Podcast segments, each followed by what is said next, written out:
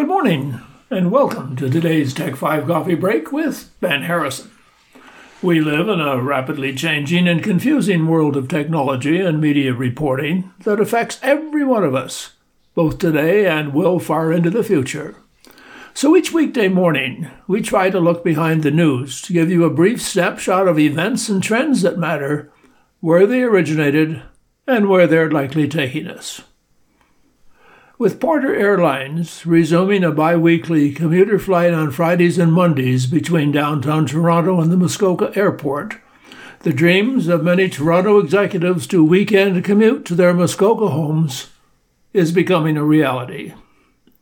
Something similar is also under development for moving around in flying vehicles in major cities that will operate like air taxis taking off and landing from what are called vertiports on the tops of buildings, parking garages, or helipads in congested cities.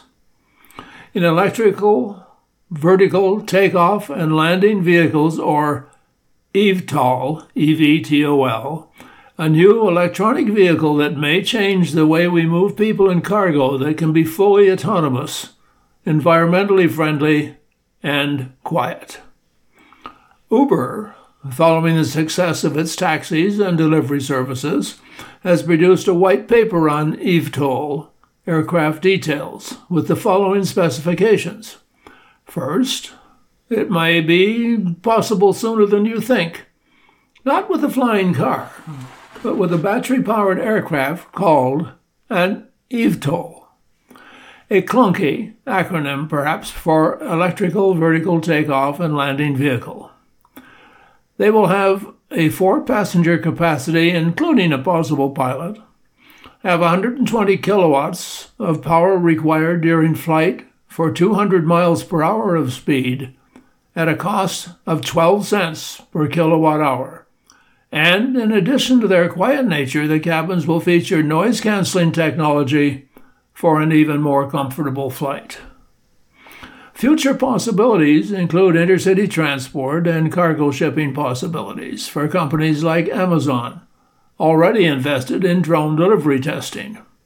The eVTOL could further reduce costs and speed up delivery, and as airports are usually not located in the middle of busy cities, passengers will use the eVTOL aircraft for short distance trips and takeoff and landing zones will have to be constructed all over big cities.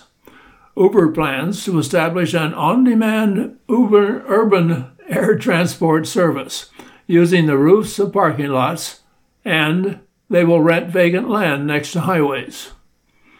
Matt Chasen is the CEO of Austin, Texas based Lift, L I F T, aircraft.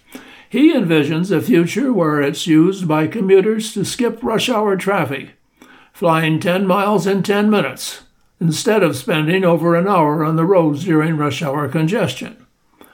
Around the world, all kinds of eVTOL are being developed cargo carriers, air ambulances, and a whole lot of air taxis, some with a pilot, some without. The Air Force is investing. So is Airbus and American Airlines. Noise levels are a critical issue since eVTOLs are meant to take off and land near where people work and live. Billionaire Paul Sciarra, a co founder of the website Pinterest, is executive chairman of a startup called Joby and says they'll launch up to three cities and that passengers will eventually end up paying around the three to four dollars a mile to fly, a little more than an average Uber ride. So if you're in New York and want to get to the JFK airport, or in downtown Toronto trying to catch a 5 p.m. flight from Pearson Airport in bumper to bumper rush hour traffic, you would take out your phone, pull out an app, and with one click, you're booking the whole trip. So a car is coming to wherever you are in Manhattan or Toronto, taking you to the takeoff and landing location, the vertiport, and you're hopping in your eVTOL and it's flying you to the final airport. Bottom line, what used to be science fiction is fast becoming a reality. The world and the way we function in it's changing what our grandchildren will take for granted will be a commonplace. I sure wish I could be here to be a part of it. You've been listening to Tech 5 with Ben Harrison from Muskoka's only nonprofit radio station, Hunters Bay Radio 88.7 FM.